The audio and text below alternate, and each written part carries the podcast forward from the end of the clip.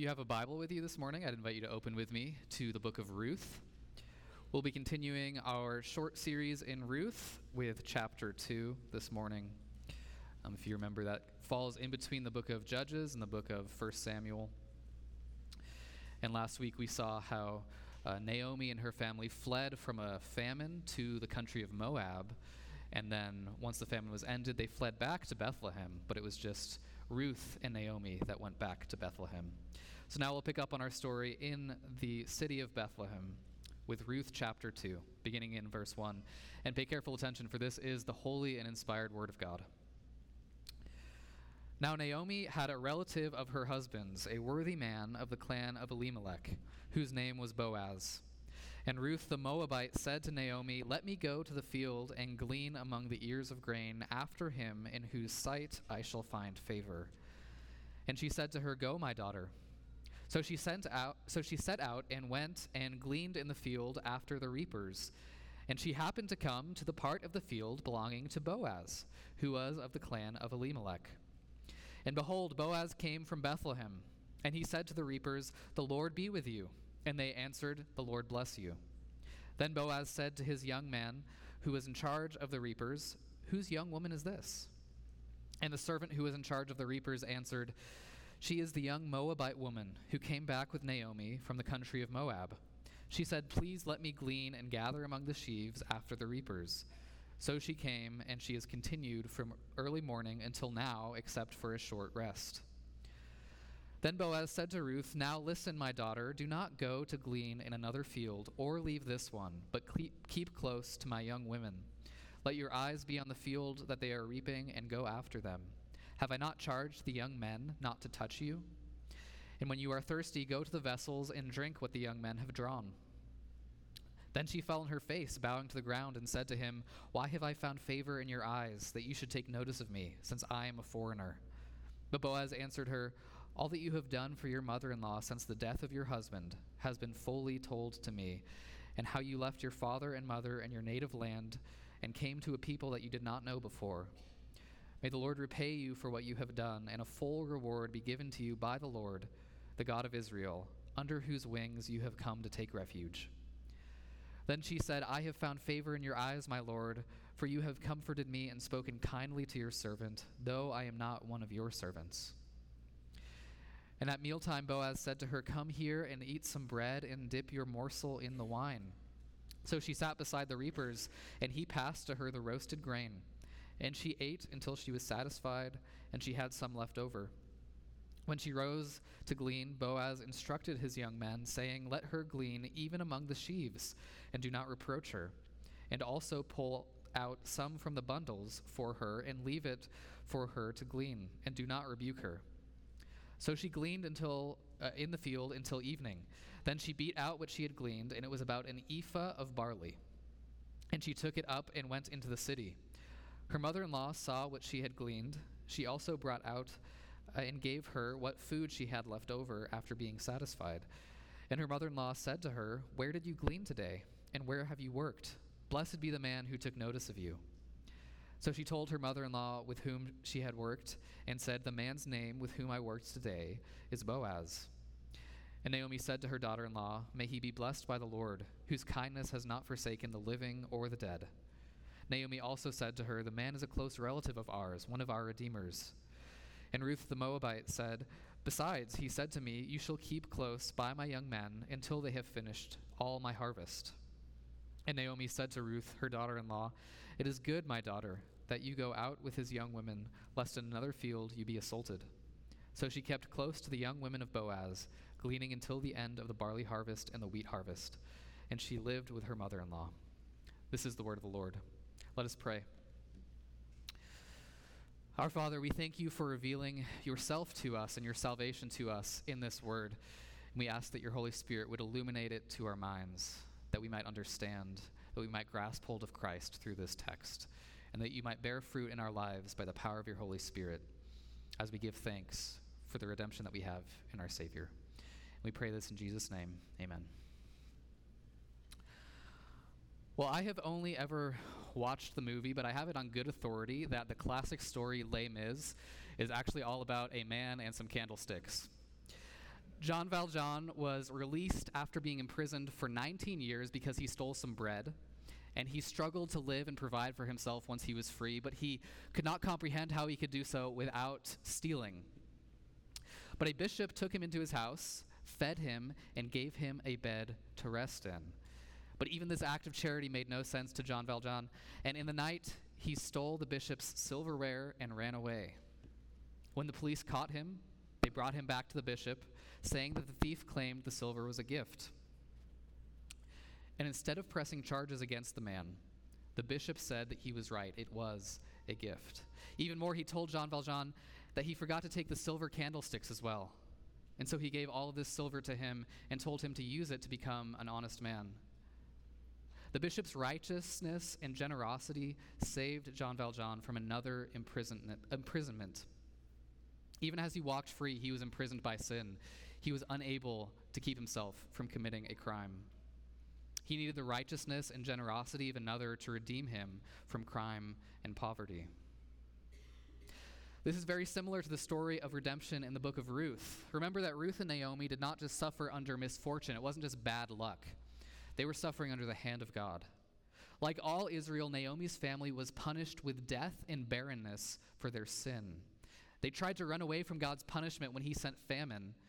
They went to Moab, to, to, to Moab rather. But God's punishment followed them there. And yet in chapter 2, we begin to see how the faithfulness of one man is able to redeem them from their misery, which was brought on by their unfaithfulness. Like the bishop in Les Mis, Ruth and Naomi's Redeemer brought them up out of darkness, which was caused by their sin. And he did so through his own righteousness and kindness. And in the shadow of their Redeemer, we see the righteous one who redeemed us from our sin. And so in our passage, we will see how we are redeemed by the righteousness of another, and we'll see that in three points. First, meeting by chance, finding favor, and last, hoping in a Redeemer. So we'll begin with our first point in verse 1 meeting by chance. Our passage opens by interrupting the narrative to introduce the final main character. And this should pique our interest and make us wonder what role this character will play because of the details that were given about him. There are a few details we're given that are especially significant. First, we're told that this man is a relative of Naomi's deceased husband, Elimelech. And this new character is a blood relative of Naomi, which raises the question in our minds will he take action to alle- alleviate the bitterness of his relatives? Will he perform the duty that a family member has in Israel? The next detail we're given also makes us wonder if he will rescue our damsels in distress. He is described as a worthy man. In Hebrew, this is actually two words it's Gibor and Hayil, mighty and valor. He is a man of might and valor. Gibor, the first word that means might, um, it, it's used to characterize David's mighty men in 2 Samuel 23. These are strong, uh, uh, elite warriors. This can also be metaphorically used to describe an influential or respected person. The second word, uh, valor or hayil, can likewise describe power or strength of a warrior, but it can also be used to refer to wealth, competence, or bravery. If you're familiar with the Proverbs 31 woman, she is described as a woman of Ha'il, a woman of excellence. And in the Hebrew Bible, Ruth actually comes right after Proverbs, and so that's likely to give Ruth as an example of the Proverbs 31 woman, and Boaz as an example of the wise man in Proverbs. And although these two words, Gibor and Ha'il, can describe a warrior, the picture we're given of this man has less to do with physical strength and more to do with his moral strength, his strength of character. This man is a very good man, a manly man, a man of substance and standing. He was wealthy and influential, but that did not corrupt him. He was also good and upright and honest. And the last detail we're given about him is his name, Boaz.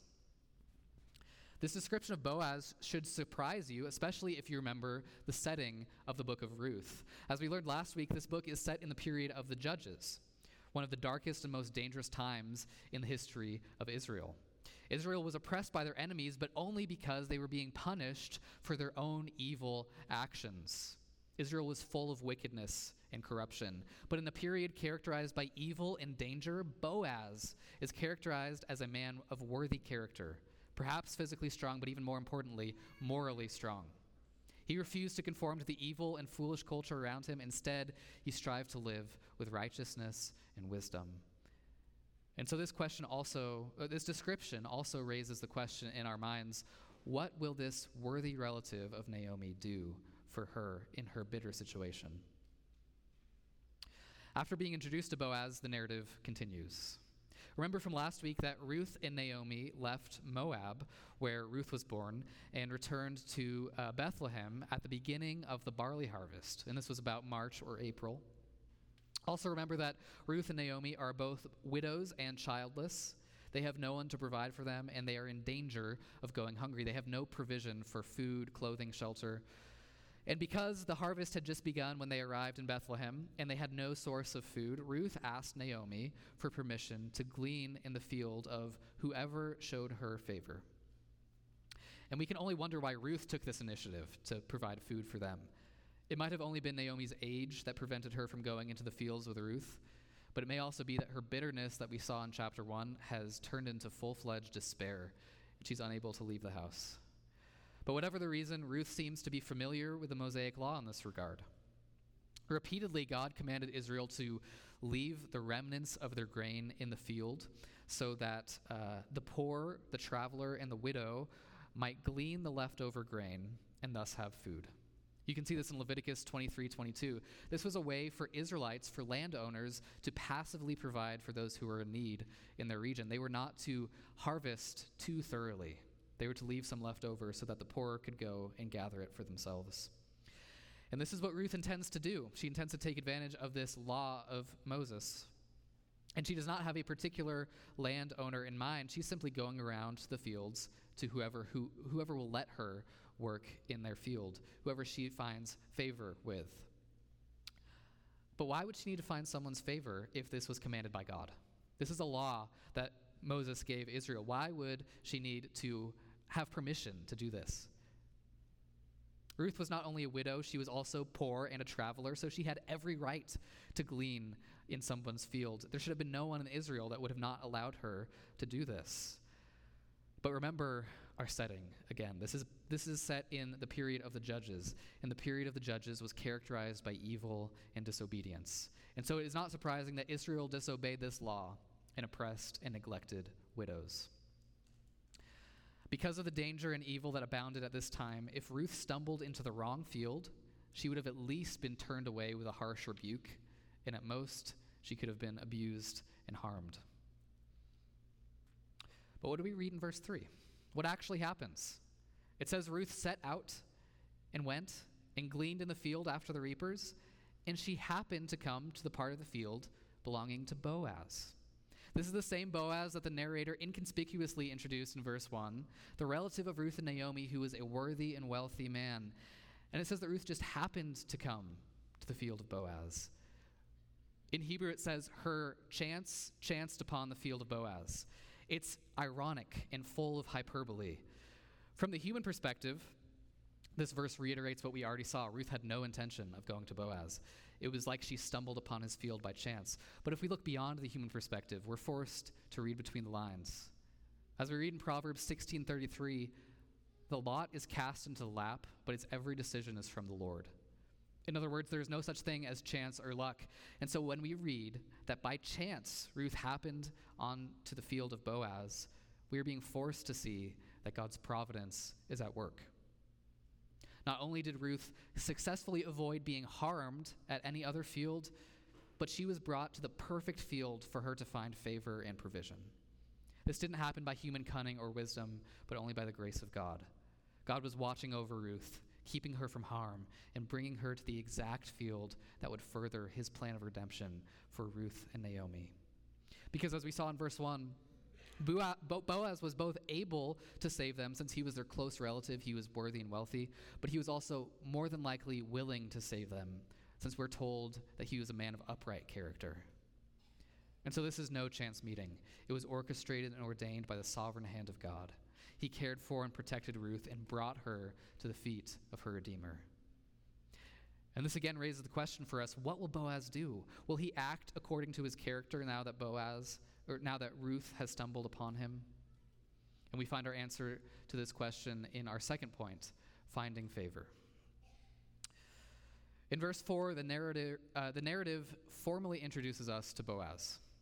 As soon as he appeared on the field, Boaz blessed his workers, and his workers responded by blessing him. This shows us, in the very least, that Boaz treated his workers with kindness and that they had a high regard for him. They respected him. But more importantly, this exchange shows us that Boaz was a pious Israelite. Remember, again, our setting. During the time of the judges, Israel was characterized by idolatry. They were all turning away from the tr- true God to worship false gods, especially Baal.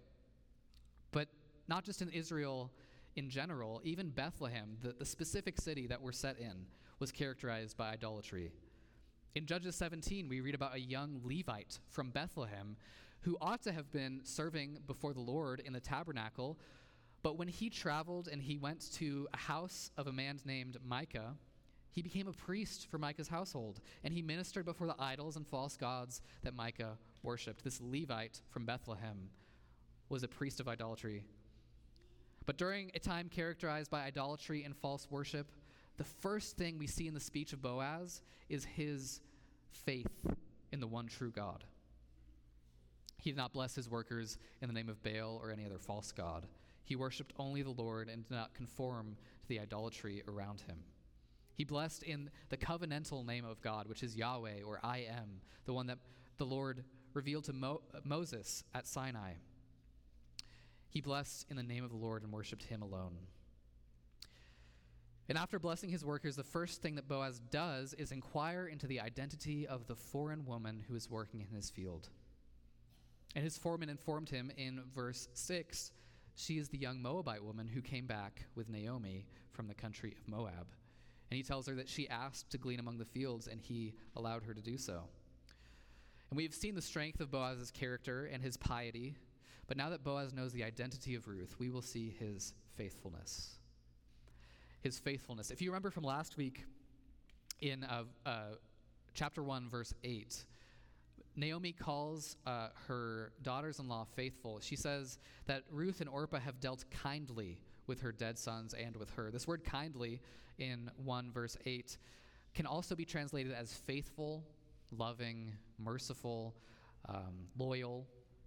This is a Hebrew word, hesed, and it's difficult to translate with just one word, but it encapsulates a person's commitment and goodwill to another person and their, co- and their relationship to that person. An act of faithfulness or hesed is a voluntary act that goes above and beyond what is required.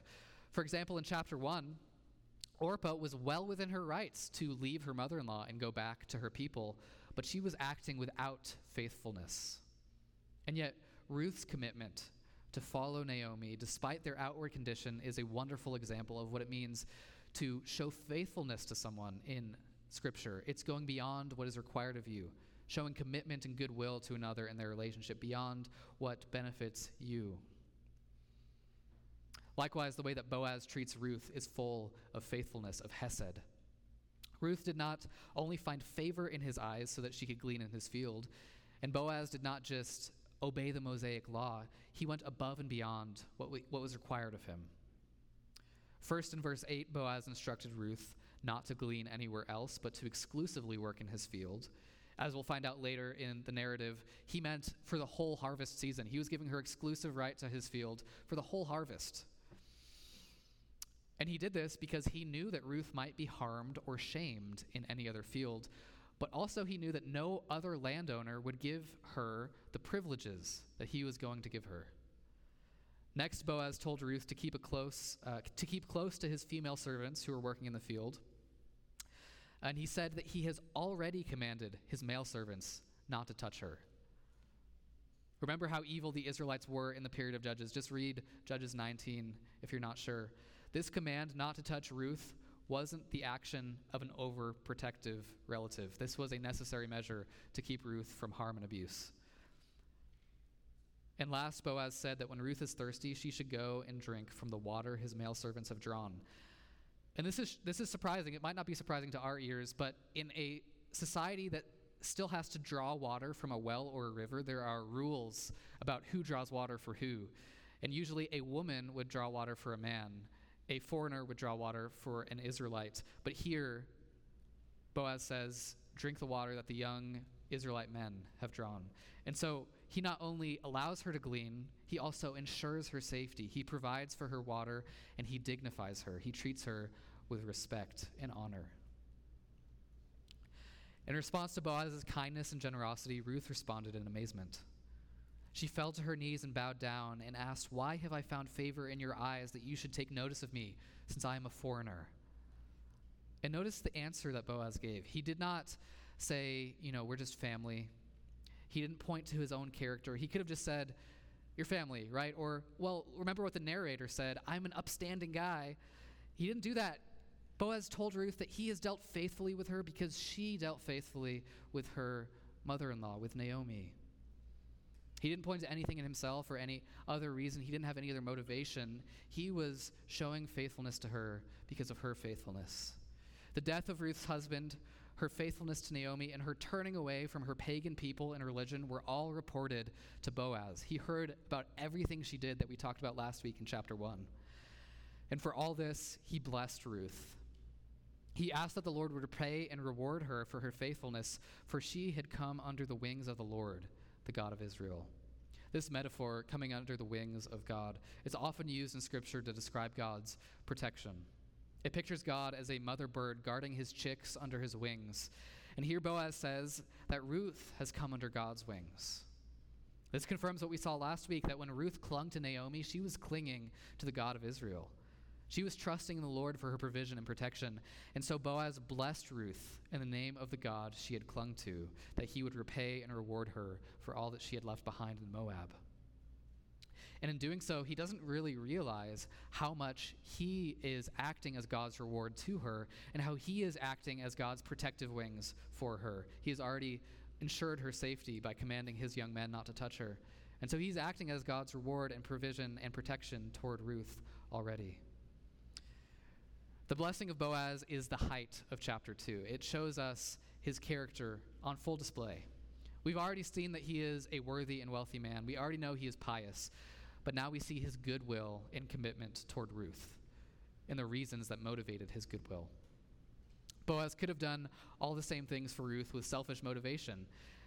He could have done it just to earn her favor so that maybe he could marry her. Maybe he was thinking that. Or he could have done it for any other selfish reason but his motivations are pure and selfless. He recognized Ruth's faithfulness and her recent loss, not only of her husband, but of her homeland and her people. In light of that, his desire was for the Lord to repay Ruth and bless her for coming under the wings of the God of Israel. And he himself acted as part of the Lord's reward and protecting wings. But this is not the romantic scene that it is sometimes made out to be. This was not Mr. Darcy walking through the misty fields to tell Miss Bennet he loved her. This wasn't love at first sight while working in the fields. Marriage was the furthest thing from either of their minds. As we'll see in, in verse 20, it seems like Ruth didn't even know that this man was a relative, a redeemer. And we'll see in next chapter that Ruth had to propose marriage to Boaz. She had to take initiative. It wasn't on his mind. This means that the sole purpose of Boaz's generosity was to protect and provide for a young woman who acted faithfully toward her mother in law and who left all her family and her people and her nation to come under the wings of the God of Israel. There was no selfish motivation. This was pure and without thought of marriage or anything else. After Boaz provided for Ruth with protection and water and he blessed her, next he provided her with food. After continuing to glean in the field for some time, Boaz called Ruth back at mealtime and gave her bread and roasted grain. He sat her with her reaper, with his reapers, and uh, and treated her like he was one of her hired hands. He treated her as if he had, he was paying her and he was giving her food. He gave her the same food he was eating. He even gave her so much food that she couldn't finish it, and he sent her home with the leftovers. And this again highlights the generosity of Boaz. He did not have to give her a meal. He did not have to give her more than she could eat, and he did not have to send her home with what she couldn't finish. But what Boaz does next outstrips all his generosity and faithfulness so far. After Ruth finished eating and went back to glean the field, Boaz gave further instructions to his male servants. And we see this in verses 15 and 16. He told his male servants that Ruth was to glean even among the sheaves without reproach. And even more, he told his servants to pull out some grain from the bundles for her to pick up, and repeated that they must not rebuke her. The significance of this second provision is difficult to understand if we don't get an idea of what harvesting looked like in Israel. In Israel, the harvesters were usually men who would go through the fields and take handfuls of grain and they would cut it with their other hand. And they would leave these handfuls behind them for workers, usually women, to bind them up into larger sheaves. And so the Mosaic Law gave the poor the right to follow behind those who were bundling the sheaves together so that they could pick up any grain that the harvesters failed to cut or that the bundlers failed to pick up. And this is what Ruth was expecting to do just pick up the leftovers that were dropped on the way. But look again at what Boaz does. He gives Ruth the privilege of gleaning directly behind those who were harvesting, not just behind those who were bundling the sheaves together. This means she was allowed to glean even among the sheaves that Boaz was harvesting for himself.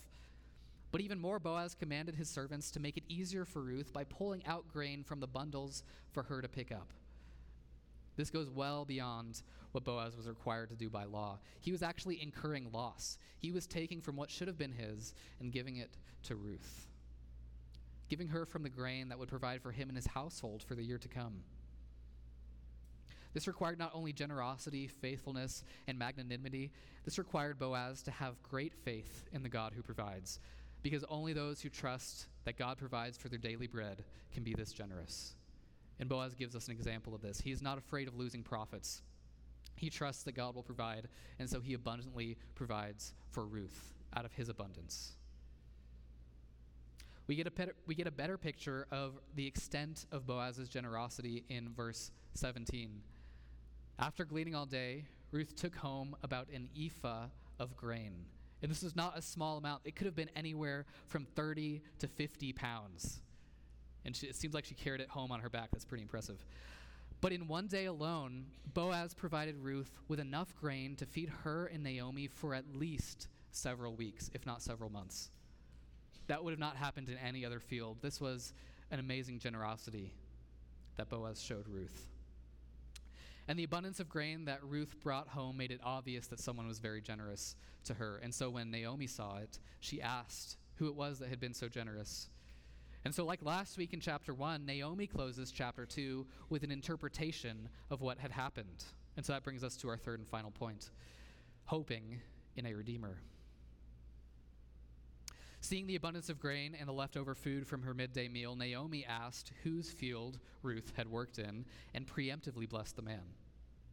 It was obvious that Ruth had found favor in someone's eyes after all. And when Ruth introduced the man she worked with as Boaz, Naomi breaks out in, in praise and thanksgiving and blessing. She said in verse 20, May he be blessed by the Lord, whose kindness has not forsaken the living or the dead. But she adds a significant detail that Ruth did not seem to know yet. She says, The man is a close relative of ours, one of our redeemers.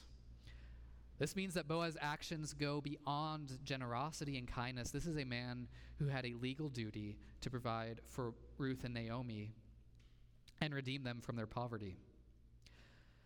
The Hebrew word for redeemer is goel, and it refers to a relative who has a legal responsibility to help family members in need.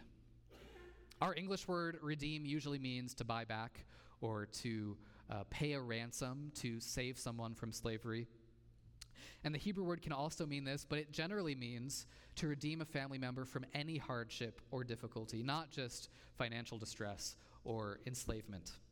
And there are a few places in the Mosaic Law that define the role of a redeemer. In Israel, a redeemer was to buy back family members out of slavery. We see that in Leviticus 27. Also, to ensure justice is maintained in a lawsuit involving a relative. We see that in, in uh, Job 19.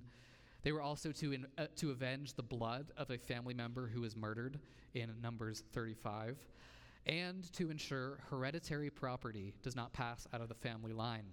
in Leviticus 25. And so marrying a widow uh, whose husband died without an heir does not seem to be mentioned as a redeemer's duty. And that's what we'll see happens in our, uh, in our passage next week and the week after. But marrying a widow whose husband died without an heir does seem to fall within the broader scope of a redeemer's responsibility to provide for family, to ensure the family line continues and does not die out, and to ensure that family property stays within the family line. And so it's not clear which one of these roles Naomi thinks Boaz might play, but at least Boaz is able to generally redeem Naomi and Ruth from their poverty and widowhood. And this is already what he has begun to do. By providing them with abundant food, Boaz has already begun to redeem them from their hardship. When Naomi told Ruth that Boaz was a redeemer, Ruth added another detail that Boaz had told her to only work in his field for the rest of the harvest, to glean in his field until the harvest was over. And again, this highlights Boaz's generosity and faithfulness. He allows her to do this the whole harvest, but it also gives them even more hope that Boaz might fully redeem them later on. Naomi's response to this last detail shows her concern for Ruth's safety. She said in verse 22 It is good, my daughter, that you go out with his young women, lest in another field you be assaulted. Naomi knew the danger that Ruth might face in any other field, and she may have been even worrying over Ruth's safety all that day, waiting for her to come home.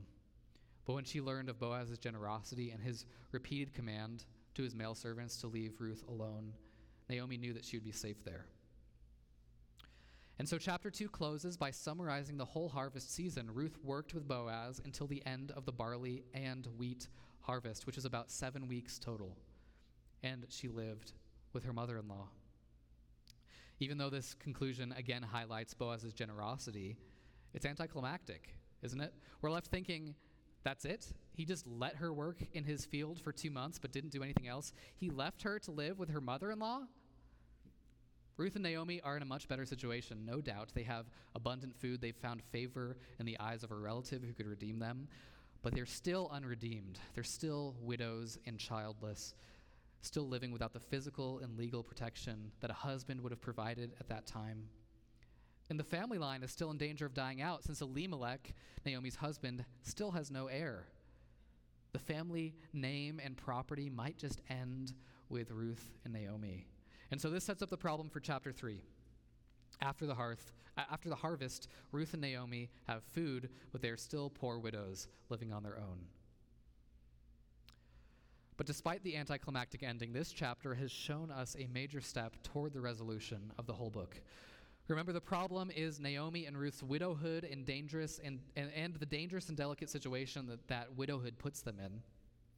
Because in the ancient world, without a husband, Ruth and Naomi had no guaranteed source of food, clothing, or shelter. They had no legal or uh, physical protection. And even though Boaz does not immediately redeem Naomi and Ruth, he has at least relieved them of some of their hardship. He has provided them with abundant food and given Ruth protection in the fields. And his presence in the narrative gives us hope that he will fully redeem them later on. But notice how Naomi in, interprets these events in verse 20. She said, May he, Boaz, be blessed by the Lord, whose kindness has not forsaken the living or the dead. This word kindness is that same word for faithfulness, hesed. Naomi does not praise Boaz's faithfulness, but the Lord's faithfulness. The Lord has been faithful to the living and the dead. Naomi realizes what we saw in verse 3 that the Lord's providence was at work bringing Ruth to the field of Boaz. And she has realized that the Lord was their provider and that the Lord had not abandoned his faithfulness to Ruth and Naomi, nor to their deceased husbands. But there was no direct action of God. So, how could Naomi have come to this conclusion? The only explicit action of God in Ruth so far was ending the famine in chapter 1, verse 6. But Naomi reads between the lines. And behind the generosity of Boaz, she sees the faithfulness of God. This is the way that God's providence operates. He usually does not work miracles. God usually works through ordinary people and circumstances in our lives to provide for us. This is what we saw in this chapter. God provided food for Ruth and Naomi, but he did not send manna from heaven. Instead, God was the ultimate provider and redeemer, standing behind the generosity of his servant, Boaz. Just like God showed his faithfulness to Naomi through Ruth's faithfulness in chapter 1, now God is showing his faithfulness to Ruth through Boaz's faithfulness. And this is how God works in our lives as well. He works through ordinary people and circumstances to providentially care for us. When we're suffering illness or struggling financially, God is still with us. He has not forsaken his faithfulness toward us. Our outward circumstances don't give us a measure for how much God loves us. The promise that God gave in Joshua 1 5 is given to all believers God will not leave you or forsake you, just as he has not left or forsaken Ruth and Naomi. Do not think that God has abandoned you because of your difficulty or expect him to always work a miracle when you are in distress. This is not how God operates. Like Naomi, we should see God's faithfulness in his ordinary providence, even in the faithfulness of the people who care for us. And like Boaz, we should strive to be a faithful person who cares for others. We should be faithful in providing and, pro- and protecting those who are in need. As we read in Hebrews 13, we are called not to neglect to do good and to share what we have, for such sacrifices are pleasing to God. And the reason we are able to share and be content with what we have is because God has said, I will never leave you or forsake you. This is what we read in Hebrews 13. Because God's faithfulness does not abandon us, we must not abandon our faithfulness toward those who are in need. As the bishop said in Les Mis to Jean Valjean, what we have, we have to share. And like Boaz, we can be the generous person that God uses to provide for others. But even more, Boaz is our example of a man who was faithful in a faithless time. If you had never read the book of Judges and you were only looking at Boaz, you would have never known how wicked and evil and corrupt the time that Boaz lived in was. And that's because in a time and culture where everyone was turning to idolatry and to sexual immorality and evil, Boaz was standing firm in his faith and his righteousness. He did not buckle under the pressure to please people or fit in, and he did not uh, give in to the taunts or persecution from his fellow Israelites in a dark time in Israel's history, Boaz is a light of faithfulness. And this is a lot like our situation today. This is what we're called to today. We're surrounded by moral chaos and idolatry. And just like in the book of Judges, everyone does what is right in his own eyes. But like Boaz, we are called to be faithful in a faithless time. We must stand firm and hold fast to the truth of Scripture, never giving in to the temptation of conforming to the world around us, nor buckling under the pressure when we are taunted and persecuted for our faithfulness. We must strive by the power of the Holy Spirit within us to become men of substance like Boaz and women of substance like Ruth. But Boaz and Ruth are more than just examples for us. They don't just point us to what we should do, they point us to what has been done for us. Remember what we saw in chapter 1. Naomi was walking by sight, not by faith. She was concerned for her daughter in law because she couldn't provide a son to redeem them. She thought it was her responsibility to save Ruth from her distress.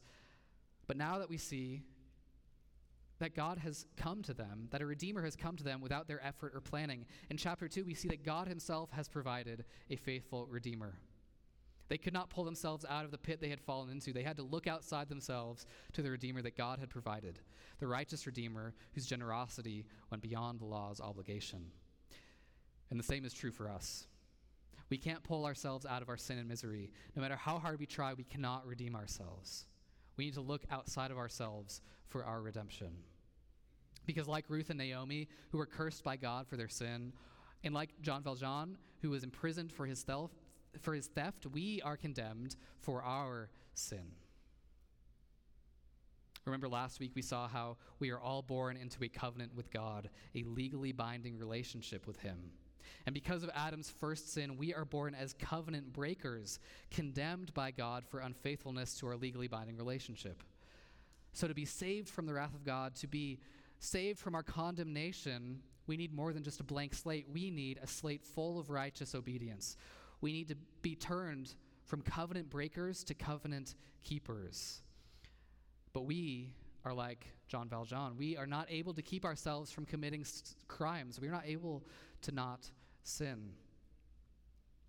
We need someone else to keep the covenant on our behalf. Like him, like Jean Valjean, we need the righteousness of another to redeem us. And this is what we see in our passage Ruth and Naomi were saved by the righteous obedience of Boaz. Boaz upheld the law's command to provide for widows and especially for family members, and he even went beyond what was required. His faithfulness and generosity brought redemption to Naomi and Ruth.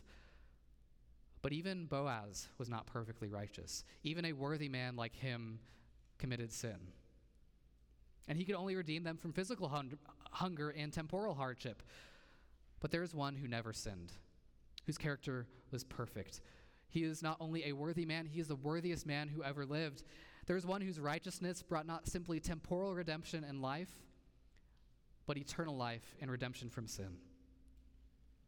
This is what I mean. Boaz is a type of Christ, giving us a picture of how Christ saved us through his act of obedience.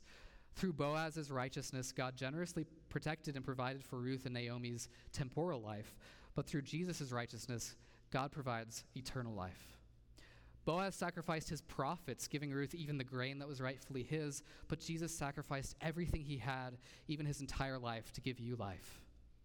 Boaz went beyond the normal requirements of law, but Jesus perfectly and completely fulfilled the law on your behalf, in your place. And so, if you trust in Jesus, then his perfect righteousness is yours. God does not see your sin anymore, he only sees the obedience of Jesus. He doesn't treat you according to your failures, but according to Jesus' success. This is the gospel from Romans 5:19. For by one man's disobedience the many were made sinners, so by the one man's obedience the many will be made righteous. We are made righteous not by any act of obedience that we perform, but by the perfect obedience of Jesus Christ. He is the true Redeemer that Boaz, the human Redeemer, was pointing to. The attention given to Boaz's character in this chapter was not to praise a man, it's to point us to the righteous one, the Redeemer of our souls.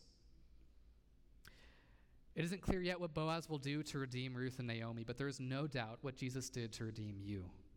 He purchased you with his precious blood. He lived a perfect life of obedience to his Father.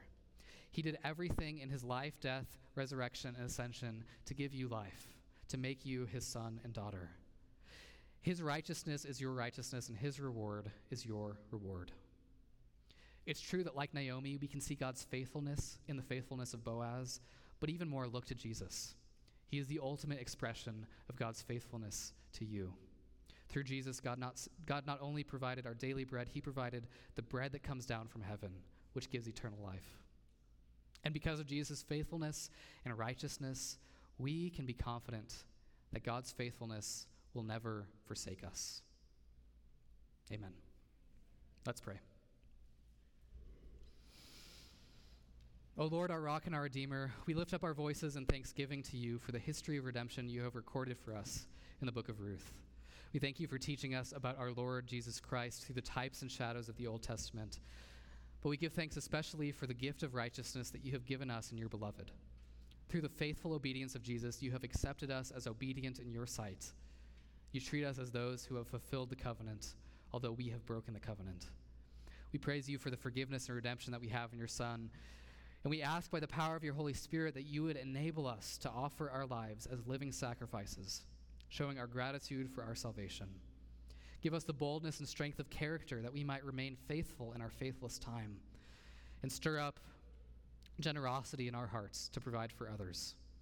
Use us in your wise providence to express your faithfulness to those around us. And as we prepare to give our gifts for the ministry of your church, would your Holy Spirit enable us to give joyfully and confidently, knowing that you never leave us or forsake us. In Jesus' name.